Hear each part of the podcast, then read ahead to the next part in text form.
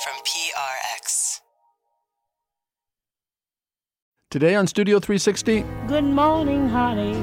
She showed me that there was a way to feel pain and to transform it into art. The brilliance and miseries of Billie Holiday. You don't have to know anything about her life to feel the kind of pain and tragedy that embodies her music. Remembering the album, Lady Sings the Blues. With the dawn. Plus, the composer Eric Whitacre has won Grammys and conducted all over the world, but he says he'd give all that up to become a roadie. I'm still frankly waiting for Depeche Mode to call me. Even if they don't need a keyboard player, they've got to need somebody to carry their suitcases around. I'm here.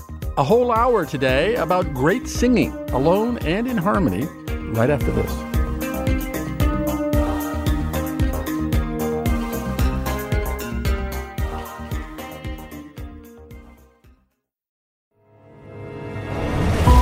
Studio 360. I'm Kurt Anderson. And I'm sitting on the steps of the Lincoln Memorial. This first level of garden. This is right. Thomas Jefferson's vegetable garden. I'd like to have the roasted chicken, please. Very well done. Editing is all about timing. I try to get a little bit away from the actual subject. You must get sick of your own voice, right? Studio 360. With Kurt Anderson.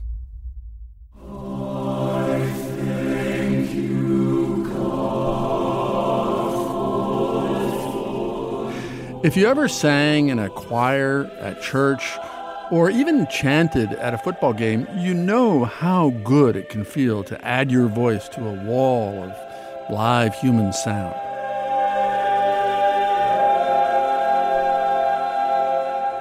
I caught that bug at 13 when I was briefly in a chorus, and I was reminded of that stint recently, thought maybe I should have stuck with it longer when I spoke with a guy who is reinventing the choral music genre.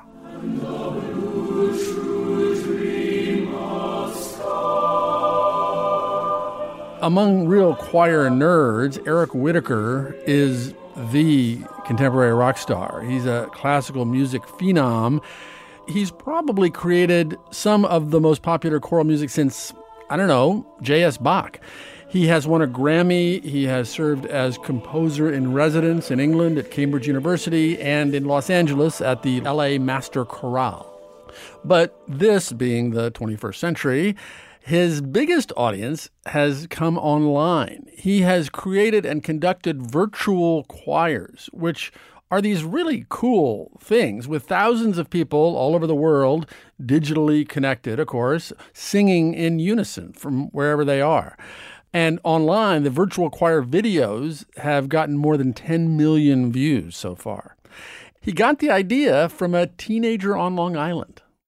So this young woman named Britlyn Losey uploaded a video of herself to YouTube, singing just the soprano part to a piece that I'd written called Sleep. It was kind of a fan video that she made to me. I saw it, and I had this idea that if I could get other people around the world to do what she's doing, sit alone in their room and sing their part, but sing it in the exact same tempo, and then they all uploaded this to YouTube, and we started all those videos at the same time, it would have to make a choir. It would have to make a virtual choir.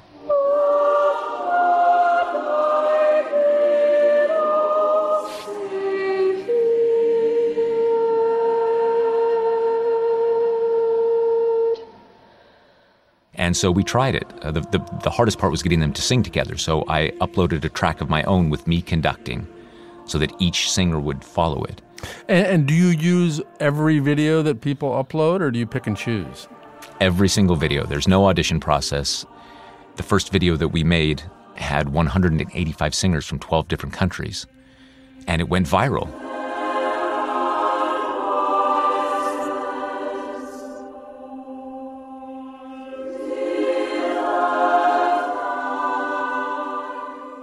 We've since done Virtual Choir 2, Virtual Choir 3, which had nearly 4,000 singers from 73 countries. So you're like a cult leader now.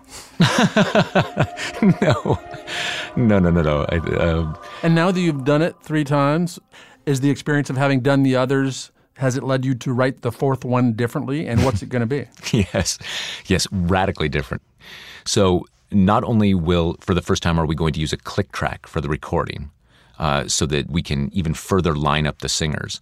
But I've changed the text that I'm using. So, for instance, the second one that we did, Sleep, which had beautiful poetry by poet Charles Anthony Silvestri, meditated on this word sleep over and over and over. Well, you can imagine sleep, sleep. You've got 2,000 people all doing that S at the same time. It's a nightmare trying to line up and clean up the audio for that. Yeah. So Virtual Choir 4 will have no consonants and certainly no sibilants. And then the click track, we're going to this time add an electronica component so that there's electronic dance music underneath it. And then that will be open for DJs around the world to remix, so that we're going to try to open the project to other kinds of musicians as well to be a part of it. How interesting and smart. And choral music is different than music for instrumental groups in a lot of ways, one of them being that there are lots more community and church choirs and amateur choral singers and novice groups. When you compose, imagining that all kinds of groups will sing your music, do you keep that in mind, that these aren't all going to be professional singers? I do, absolutely. I'm consciously aware of every note that I write that somebody somewhere is going to be trying to deal with this. And one of the things that I'll do as a composer is I'll sing through all of the lines, the soprano lines, the alto lines, tenor lines. Even though I'm not such a great singer, I'll sing through them just to see, do they feel singable? Do they feel ergonomic to the voice? And also, are they a pleasure to sing? Is it something, I try to imagine this alto somewhere in the world just enjoying her part, saying, yeah, that feels nice. So you really are kind of it seems like hardwired populist, despite your Juilliard training and Cambridge University residency and all these hoity-toity parts of your resume. Yeah, I suppose so. And speaking of populism, you grew up in the 1980s, and I am told that you are still a big 80s English pop rock fan and still listen to Duran Duran and Depeche Mode. Just this morning I was listening to Duran Duran, Depeche Mode. I'm still, frankly, waiting for Depeche Mode to call me. I know, even if they don't need a keyboard player, they've got to need somebody to carry their suitcases around. I'm here. Favorite songs? Yeah, well, in fact, one of my all-time favorite songs is the Depeche Mode 1990 single, Enjoy the Silence.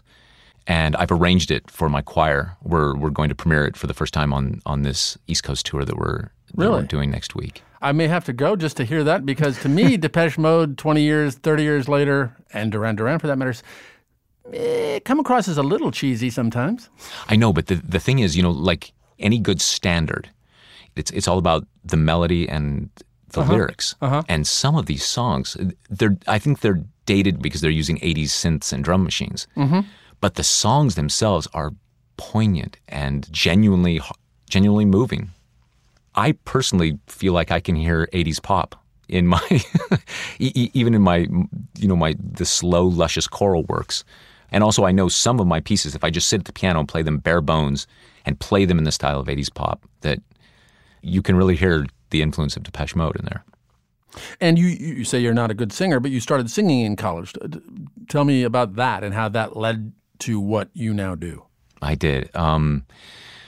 I was 18 years old. I was a freshman at the University of Nevada, Las Vegas. And a friend of mine said that I should join choir because there were a lot of cute girls in the soprano section. And I had seen choirs in high school. I thought they were the biggest geeks in the world. There was no way I was going to do this. But then they also said that there was this free trip to Mexico at the end of the year in the choir. And I thought, okay, for girls in Mexico, I could do it. And on the very first day of rehearsal, we sang the Kyrie from the Requiem by Mozart. And 50 minutes later, I left that room a completely, utterly transformed human being. It changed my life completely. That was your aha moment. Let's play a little bit of the Kyrie from Mozart's Requiem. And I want you to explain to me what struck you about singing it and transformed you. And do you want me to talk while the music is happening? Absolutely. Okay. Okay, so right away, the basses are singing, so that was me. Here comes the altos. This is called a fugue. So there's a subject and a counter subject. Now the sopranos get the subject again. Tenors get the counter subject. So now you've got four parts. It's like this cosmic Swiss watch. It's this impossibly elegant, delicate, brilliant motor that is happening in three dimensions around you in the room. And it's intoxicating. I'll never forget that first day. It was happening around me and in my body, and I started giggling, and then I started trembling, and finally I had tears in my eyes. Just the most beautiful thing I'd ever heard.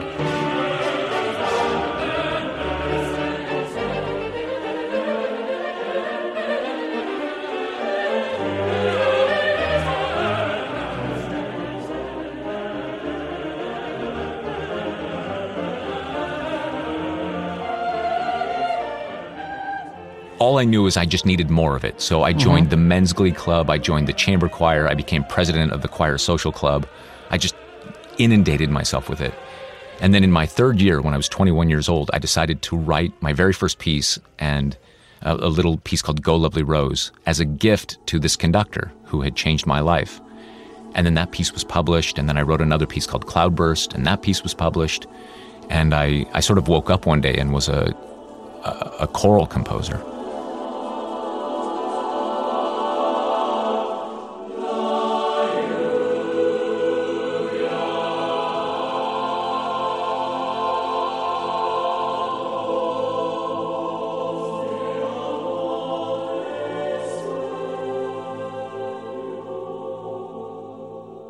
And had you studied composition in college? Not at all, really. I really didn't study composition in my undergraduate degree. I did a little bit, but I did a 7-year undergraduate degree. Frankly, for the first 4 or 5 years, I could barely read music. And so a lot of it was just by ear and trial by error. And then finally, when I did my master's degree at the Juilliard School, that's when I had some real proper study with John Corigliano. One sound that comes up a lot in your music is something that I've learned is called a tone cluster, which is when the voices are singing a chord, but there's this hint of dissonance.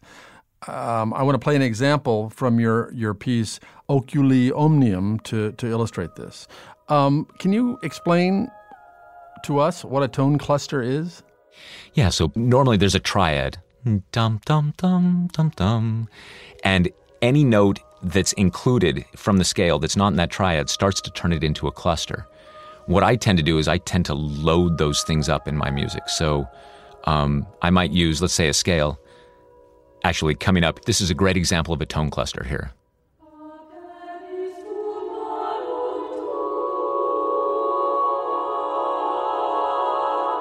So basically, you've got 7 notes of a scale there, and each of the notes are being held by a different group of singers in the choir.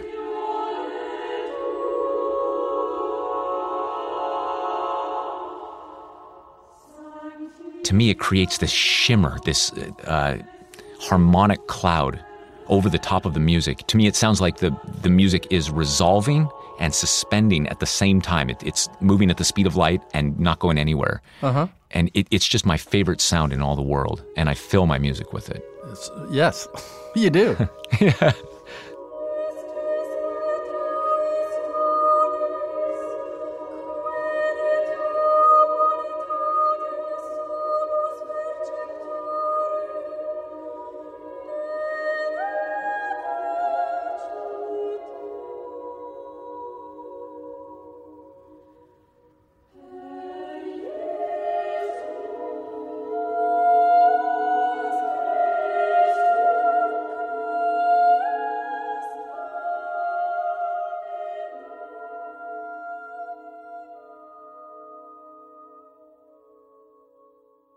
So, despite your education and your erudition, you are not a snob. You write this beautiful, romantic, cinematic music. You have this great radio voice. You are, a beautiful man, let's be frank,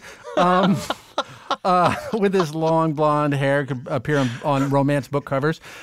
Does that package ever, do you think, hurt you professionally, make people think, oh, this guy can't be serious? Oh, God. No, I don't know. I don't know. Like I told you, I just try to do what I do as honestly and genuinely as I possibly can, and then hope that the music finds its way. Do people ever criticize you, hate on you for being too romantic? Yeah, sometimes you hear that, especially from the hardcore establishment. But, what are you going to do? It's I just try to write music that I think is honest. And after that, I guess it'll always be critics. People in the classical music world are always moaning worriedly about the aging of the audience. You seem not to have that problem. Your audiences are younger than the average. Is that not right? Yeah, that's right. For instance, on my Facebook fan page, the vast majority of people are 18 to 30 years old. Part of that has to do with Some of my music is popular in the educational world, so it's performed in high schools and colleges. It's kind of the Glee effect? Yeah, exactly. And then part of it is I think that I try to be incredibly approachable on the web. So I've got a real Facebook and YouTube and Twitter presence, and I answer as many people as I possibly can personally. I think then younger people get talking and say, hey, this isn't so dusty. Well, it sounds like what you're doing, entirely apart from the music, is something that the classical music world could learn from. And I'm wondering, is some next step for you to run a symphony orchestra somewhere? Oh, wow. Yeah, something like that might be interesting, actually, now that you mention it. Weirdly, I'm starting to do more and more guest conducting of orchestras, and I adore it. Mm-hmm. But I think in a way, it's a little too limiting just being in that one orchestra. To me, the more exciting venue is the internet. And I think with the virtual choir, for instance, we're trying as hard as we can to push the technology so that I'm hoping very soon we'll be able to sing in real time. At the TED conference 2 weeks ago, I closed the conference with 100 live singers on stage, but then 32 people live beaming in from 32 different countries over Skype. And it worked. There was a less than half a second delay from the live musicians. So my hope is that very soon, I'll be able to pull out my iPhone 8 in Grand Central Station and start conducting Beethoven 9, and 1,000 people can just join in on their lunch hour from their phones. And you'll be running Planet Earth Symphony Orchestra. Yeah. Eric Whitacre, thank you very much. It is truly an honor. Thank you, Kurt. I spoke with Eric Whitacre in 2013. Since then, he's completed Virtual Choir 4 with singers from 101 countries and composed the music for the film Deep Field. Here is that cover of Depeche Mode's Enjoy the Silence he was talking about.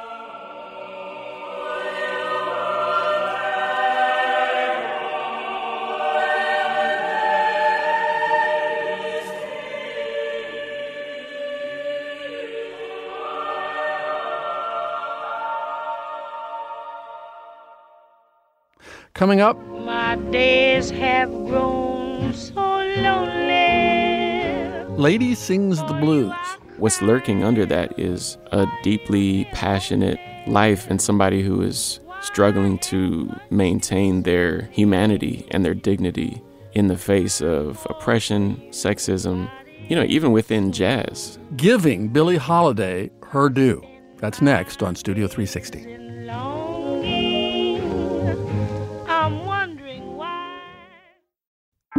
Studio 360.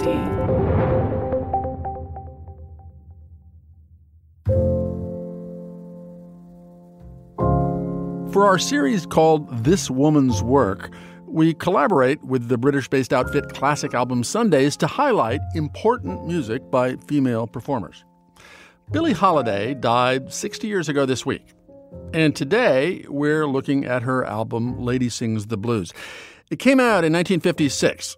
She was only 41, but had been performing since she was a kid, and success hadn't exactly led to easy street for her. You can hear the worn, slightly ragged edge in her voice on the album, sounding all the world wearier and still dazzling. Colleen Cosmo Murphy has the story of Lady Sings the Blues.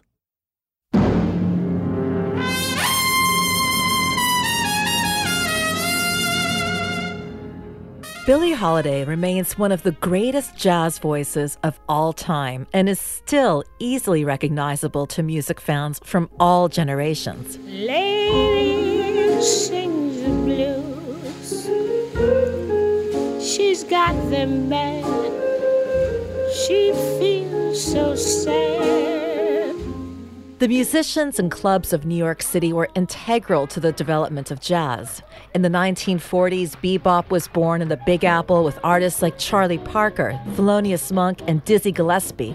The 1950s saw the development of hard bop with Sonny Rollins and Art Blakey, the cool jazz of Miles Davis, and later the free jazz of Ornette Coleman and later John Coltrane, explored in downtown Manhattan venues like the Five Spot.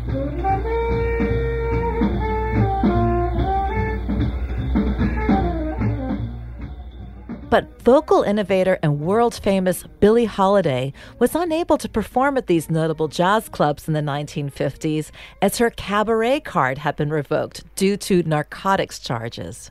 So instead, she brought jazz to the mainstream by performing at a major concert venue, Carnegie Hall, in 1956.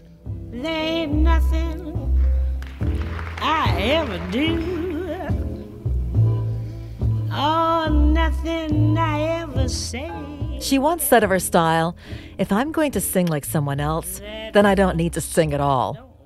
In 1958, Frank Sinatra told Ebony magazine, with few exceptions, every major pop singer in the U.S. during her generation has been touched in some way by her genius. It is Billie Holiday who was, and still remains, the greatest single musical influence on me. She has also had a profound impact on contemporary artists, including Jose James, a singer who has beautifully bridged the worlds of jazz and hip-hop for over a decade since the release of his debut album, The Dreamer. I saw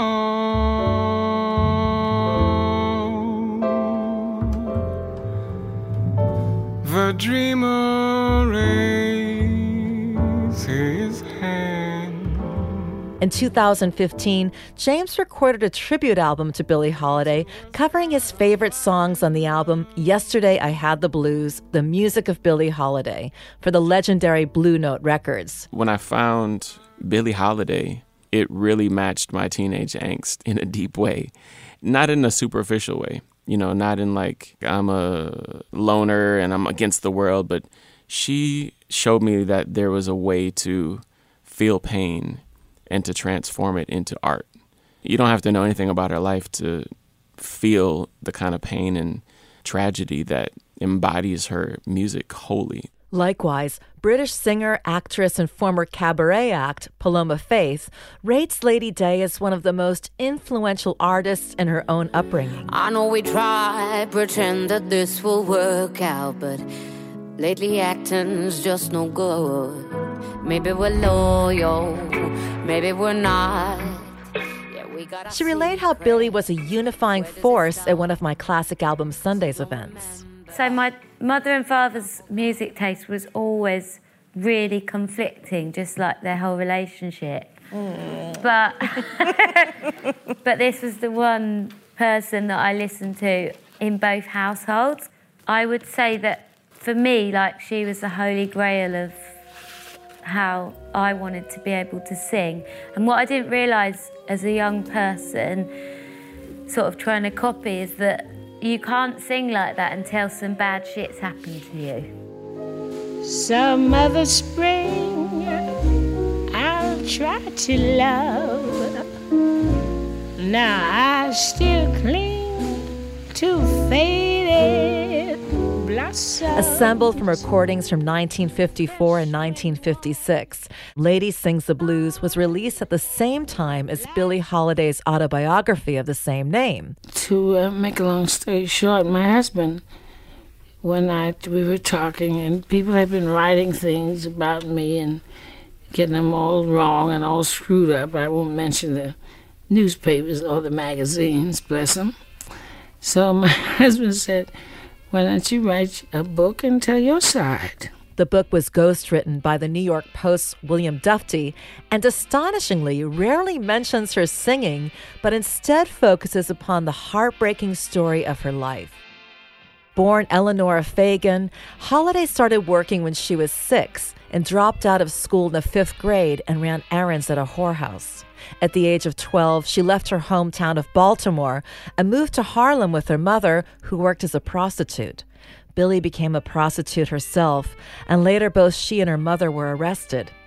But despite these obstacles, at the age of 17, she was discovered by record producer John Hammond, who arranged her recording debut with bandleader Benny Goodman. Billie was on her way to stardom. By the late 1940s, Billie Holiday was a household name who had worked with some of the greats like Count Basie and Duke Ellington. And she had been the first black woman to sing with a white orchestra when she toured with Artie Shaw. Any old time you want me, I am yours. You're just the asking, darling. Any old time you need me, I'll be there. She was the biggest black entertainer in the world. She was in the paper all the time. She was the highest paid. She was the Beyonce of her time, or rather Beyonce is the Billie Holiday of our time, you know. But by the 1950s, Billie was also a regular feature in the tabloid press for the wrong reasons. Her drug abuse and her drinking, and her relationships with abusive men. He treats me awful each time that we meet. It's just unlawful how that boy can cheat. But I must have that man. Billie Holiday's health deteriorated, and so did her voice, especially by the time she recorded Lady Sings the Blues. But for many artists like Paloma Faith, her pain is what made her voice so evocative. Billie Holiday, she had an absolutely horrific life, which is probably why she could sing so amazingly well. This was an album that I used to just like lay on the floor as a kid with my eyes closed and listen to and absorb, and just being a good singer is not enough. Like, if anything, it's sort of secondary to having a voice and having something to say. She didn't have a musical education and developed her own sophisticated delivery and tone. She found inspiration by imitating musical instruments, especially the saxophone sounds of her great friend and soulmate, Lester Young. He would listen to her records for ideas, and she would do the same. She really phrased like a sax player, and you can hear that immediately. And I was immediately struck by how she reharmonizes and changes the melodic line and the phrasing on anything she does. That first line of Body and Soul. My days have grown so lonely. For you I cry, for you the only. Which already just tells you everything, because the original's da da da da da da da, you know, and she's just floating on top of it. You know, she kind of gets this reputation for being so laid back and behind the beat, but she's also crossing bar lines and anticipating chords. And what I mean is that she'll sing a note for a chord that hasn't been played yet, and she'll let it hang there. Miles Davis and all the kind of modern guys, they kind of get a lot of credit for that stuff, but they also listen to Billie. You know, Billie's sort of like the wellspring of a how-to manual to do all the hip, cool stuff. When you sing along with Billie, you realize, oh, wow, the breath control, the technique, the ideas, the bravery. She was completely fearless behind the microphone. Billie is, of course, praised for her voice, but she was also a songwriter, and she co-wrote 2 songs on Lady Sings the Blues, the title track, and a song that would become one of her signatures. Mama may have, Papa may have, but God bless the child that's got his own. That's got his own. Not only did Billie have problems with men, but she also had difficulties with her mother, who had borrowed enormous amounts of money from her daughter to fund her restaurant, Mom Holidays. When Billie fell on financial hard times, she needed the favor returned. She once recounted, "I needed some money one night, and I knew Mom was sure to have some, so I walked in the restaurant like a stockholder and asked. Mom turned me down flat. She wouldn't give me a cent." They argued, and Holiday shouted, "God bless the child that's got his own," and stormed out and went down to the club for a show. You know, according to legend, she sat down with the piano player and they just wrote it right then and there and started performing it. I really wish Billie had lived longer, because she was such an incredible songwriter. There's something so direct and so clear in the way that she talks, but it's like so deep as well. You hear "God bless the child that's got his own." You know exactly what she's talking about. She was like folks, and she was also like extremely sophisticated. God Bless the Child was one of Billie Holiday's 8 new recordings of some of her biggest hits featured on her 1956 album, Lady Sings the Blues. The album also featured 4 new songs, including a poignant song, I Thought About You, a song that Jose James chose to cover on his tribute album, Yesterday I Had the Blues, the music of Billie Holiday. I took a trip on a train and I thought about you. I just love how it's like a monologue. Somebody once said, like Billie Holiday and like Abby Lincoln and all her sort of disciples, they were like great actresses doing a one-woman show. A song like I Thought About You, I love that kind of writing because you're saying, I took a trip on a train, and it's sort of this like response, like a side, and I thought about you, I passed a shadowy lane and I thought about, and it just kind of goes deeper and deeper. I passed a shadowy lane and I thought about you.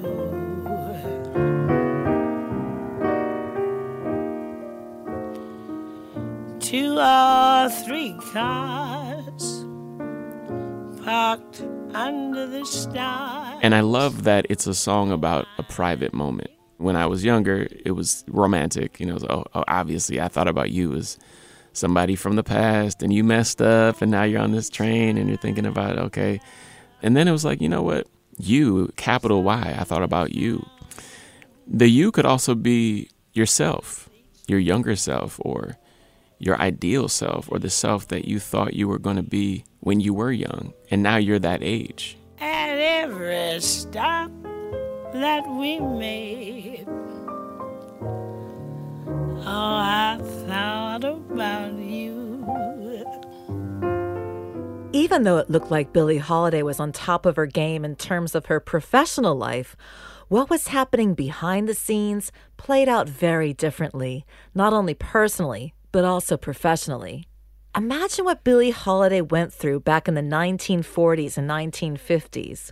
She received lower wages than her male counterparts. She wasn't permitted to perform on a bandstand and wasn't given the same privileges at hotels in the South because she was black. She was heckled with audience members shouting degrading, racist, and sexist bile. And Billie Holiday certainly didn't receive the proper artistic credit she was due. Good morning, heartache, you old gloomy sight. Good morning, heartache, thought we said goodbye last night. One of the highlights on Lady Sings the Blues is the song Good Morning, Heartache. What's lurking under that is a deeply passionate life and somebody who is struggling to maintain their humanity and their dignity in the face of oppression, sexism, even within jazz. I don't think Billie Holiday really got her due as an innovator. It seems I met you when my love went away. Now every day I stop by saying to you, good morning, Holly, what's new?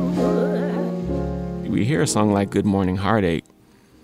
When I first heard it, it meant like romantic love, of course, like, okay, another man left her or something. But now when I listen to it, I hear the weight of the world. I hear the weight of waking up in the morning as an entertainer, as an artist of color, as a woman, thinking, okay, here we go again. There's a whole long history of how the male genius and the female genius are compared, when we have the Miles Davis, when we have the Kurt Cobain, when we have the guy who's on drugs and he's falling apart, but he's so tragic and he's a genius, he's burning it, he's Pablo Picasso, it's all in service to the art. But then when we have the Billie Holidays or the Amy Winehouse, they're falling apart and they can't keep a man, and it's so tragic, and the drugs, you know what I mean? And now we get to the song that Billie originally recorded in 1939 and that she re-recorded for this album, Lady Sings the Blues.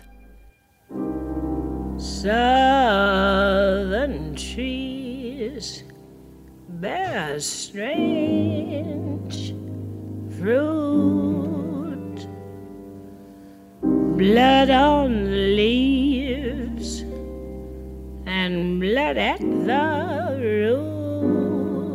Paloma Faith. For me, the greatest song ever written, without a shadow of a doubt, is Strange Fruit. This is a song that became synonymous with Billie's musical career. It's really emotional, and it was written by a Jewish teacher, and obviously There's a history behind that as well, because the experience of Jewish people then being sung by, in the voice of a black woman living through some horrific division. Strange Fruit was originally a poem written by Jewish American teacher and songwriter Abel Meeropol to protest lynchings of African Americans. Meeropol and his wife had adopted Julius and Ethel Rosenberg's sons after their parents were executed in 1953. His poem was later set to music, and Holiday made it a regular part of her live performances. As a song, it was so controversial that Holiday's record label, Columbia Records, didn't allow her to record it as they were fearful of retaliation. The bulging eyes and the twisted mouth. The lyrics are directly about the way that black people were treated in America. The KKK hanging them from trees, and they are the strange fruit. Columbia Records released her from the contract for just this song. She recorded it under the pet name given to her by her friend Lester Young and recorded it as Lady Day for another label, Commodore Records. It sold 1 million copies, which must have annoyed Columbia Records. The poetry of the song is just breathtaking. I get tearful talking about it, get tearful listening to it, and it never gets old. It's like, for me, nothing will ever stop that being a painful thought that human beings could do that to each other. The song's timeless. Here is a fruit for the crows to pluck. Such was the power of this song that Atlantic Records co-founder Ahmet Ertegun called Strange Fruit a declaration of war, the beginning of the civil rights movement. The song has been covered by a diverse range of artists, including Nina Simone, Jeff Buckley, and Susie Sue. Because of its subject matter and Billie's inimitable delivery of the lyrics, it's a huge undertaking to cover this song. But Jose James did record it. If you're going to do a tribute to Billie Holiday, to me, you have to have Strange Fruit, because if you don't, it's missing the whole point of who she was. You know, and back then, the industry was very, mafia-controlled. There were real serious implications of making decisions like that. And she was like, I do not care. She risked her entire career and her life on recording that song. Then the sudden smell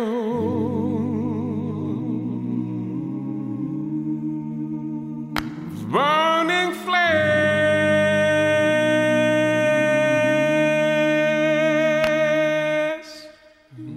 It's so fragile, it's so vulnerable to sing that kind of song that requires an immense kind of James Baldwin level strength to not lose yourself, to not feel upset. Because when we were recording it, Trayvon Martin had been killed, and there are all of these weekly reminders of the injustice and struggle of black people in this country.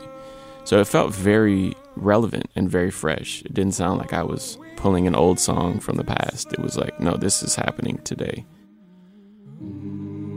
For the sun to rot, for the tree to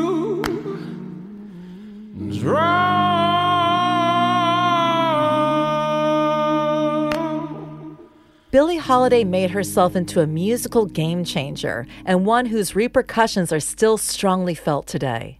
I think she's inescapable, in the same way that John Coltrane is inescapable. There is no saxophone player that has not felt the impact of John Coltrane, and there is no jazz singer that has not felt the impact of Billie Holiday. Holiday's influence can be heard throughout many generations of musicians, from Frank Sinatra to Joni Mitchell to Georgia Smith. The hardest thing I have learned is I can't help myself. I can't trust my worth, and I can't trust my words. I can hear it in SZA. I can hear it in Janelle Monáe. I can hear it in Jhené Aiko. I can hear it in Erykah Badu. I can hear it in Jill Scott. I don't know how to describe it, but, I can hear it in Nicki Minaj. I can make all your dreams come true. Wanna fall through, then you better come true. female artists who are completely unafraid to be themselves, to claim their sexuality, and to play in a boys' club and to shine, which is what she did. Some of Billie Holiday's best work is held within the grooves of her album, Lady Sings the Blues. She is still considered a musical visionary and iconoclast. You know, so I think she has like a pervasive influence that's beyond just her vocal style. I think she set the tone for Black artists to this day. She's an icon and a legend, and I'm forever indebted to her. Willow, weep for me. Willow, weep for me. Bend your branches down along the ground and cover me. Our story was produced by Colleen Cosmo Murphy and Studio 360's Jocelyn Gonzalez. The interview clip of Billie Holiday is from The Billie Holiday Experience on YouTube, and you can hear more of Colleen's work at classicalbumsundays.com. As you just heard, addiction was one of Billie Holiday's demons. The singer-songwriter Aimee Mann had an important personal relationship with an addict. You know, the drug addict doesn't bear any of the worry about what happens to him. Everybody around the drug addict bears the worry. How Aimee Mann tried to understand a friend who died unnecessarily, by writing a song about him. That's ahead on Studio 360. It's so easy.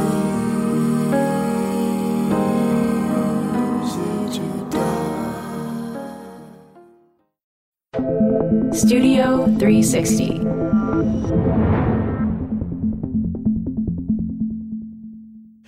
Earlier in the show, I talked with the composer Eric Whitacre, but he is not the only one changing choral music. Imagine crossing Eric Whitacre with Death Cab for Cutie. You'd get something like the Silver Lake Chorus.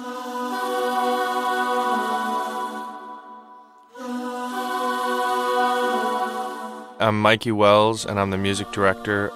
The Silver Lake Chorus is a group of about 20 people, part chorus, part indie band.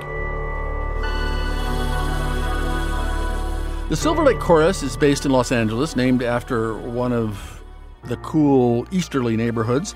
Their founding concept was performing covers of well-known indie rock songs. Then one of their friends had an idea to go further. Why not get indie rockers to write original songs for them and make an album out of those commissions? They convinced artists like the Flaming Lips and Justin Vernon and Ben Gibbard to play along, but the last track on the album especially caught my attention. I'm Aimee Mann. I'm Paul Bryan. Aimee Mann and her producer sent the Silver Lake Chorus a song they wrote called Easy to Die. It was inspired by a friend of Amy's who had overdosed. I was intrigued, so Aimee and Paul and Mikey from the Silver Lake Chorus are going to walk us through how they created it, beginning, what do you know, with a Billie Holiday reference. I was thinking of that sort of descending chord progression and God Bless the Child. It just sounds so beautiful right off the bat, like that piano sound. It's so easy.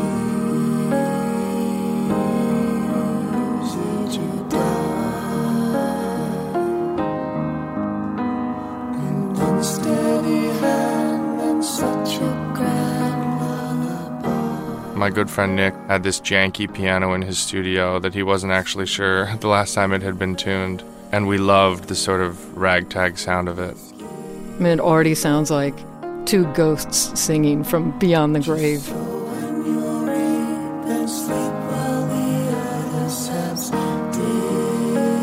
Reap while the other saps dig. That makes me laugh. Yeah. It's Colin. The other saps dig. It's got that atmosphere of like, I'm taking the easy way out. You know, I'm not doing the work like these people.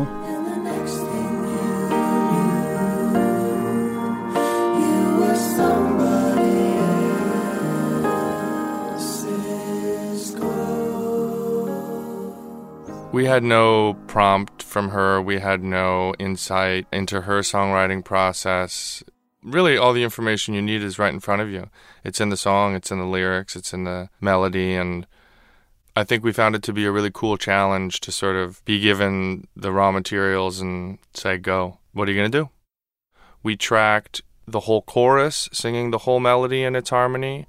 We tracked individual people doing it. We tracked all boys. We tracked all girls.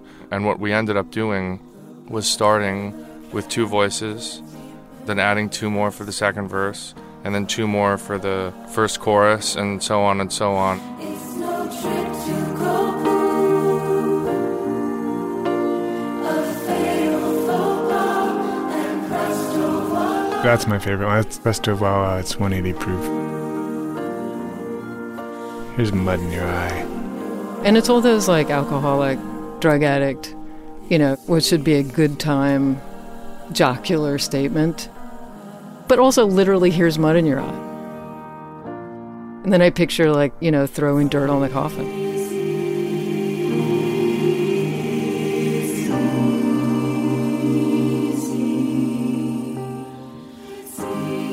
This little round where they're singing back and forth with each other.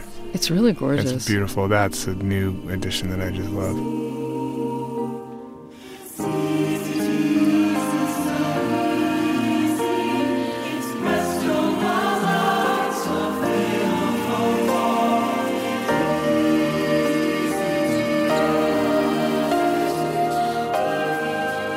You know, the drug addict doesn't bear any of the worry about what happens to him. Everybody around the drug addict bears the worry. And the drug addict, it is here's mud in your eye. It's all, you know, it's all good times until it's over.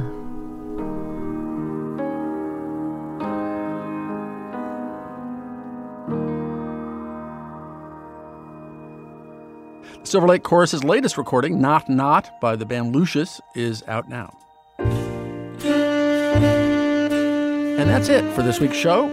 But before we go, I wanted to remind you to follow the show on Twitter. We are at Studio 360 Show. And to tweet at us whenever something we do makes you feel anything whatsoever. We got a bunch of tweets recently about my conversation with the director, Werner Herzog. Jeff Bergman, Twitter handle at Atlas Newsletter, tweeted, Werner Herzog saying the words crazy cat videos on Studio 360 is my happy place. In the same interview, one of my happy places was getting to play the comedian Paul F. Tompkins' parody of Herzog for Herzog, which he had never heard. Tompkins plays Herzog reviewing an L.A. Trader Joe's on Yelp. Though the aisles are wide, it is impossible to avoid physical contact with your fellow shoppers. It is a grotesque parody of the bazaar at Marrakesh, as if dumb animals had been granted only the amount of sentience required to mock humanity.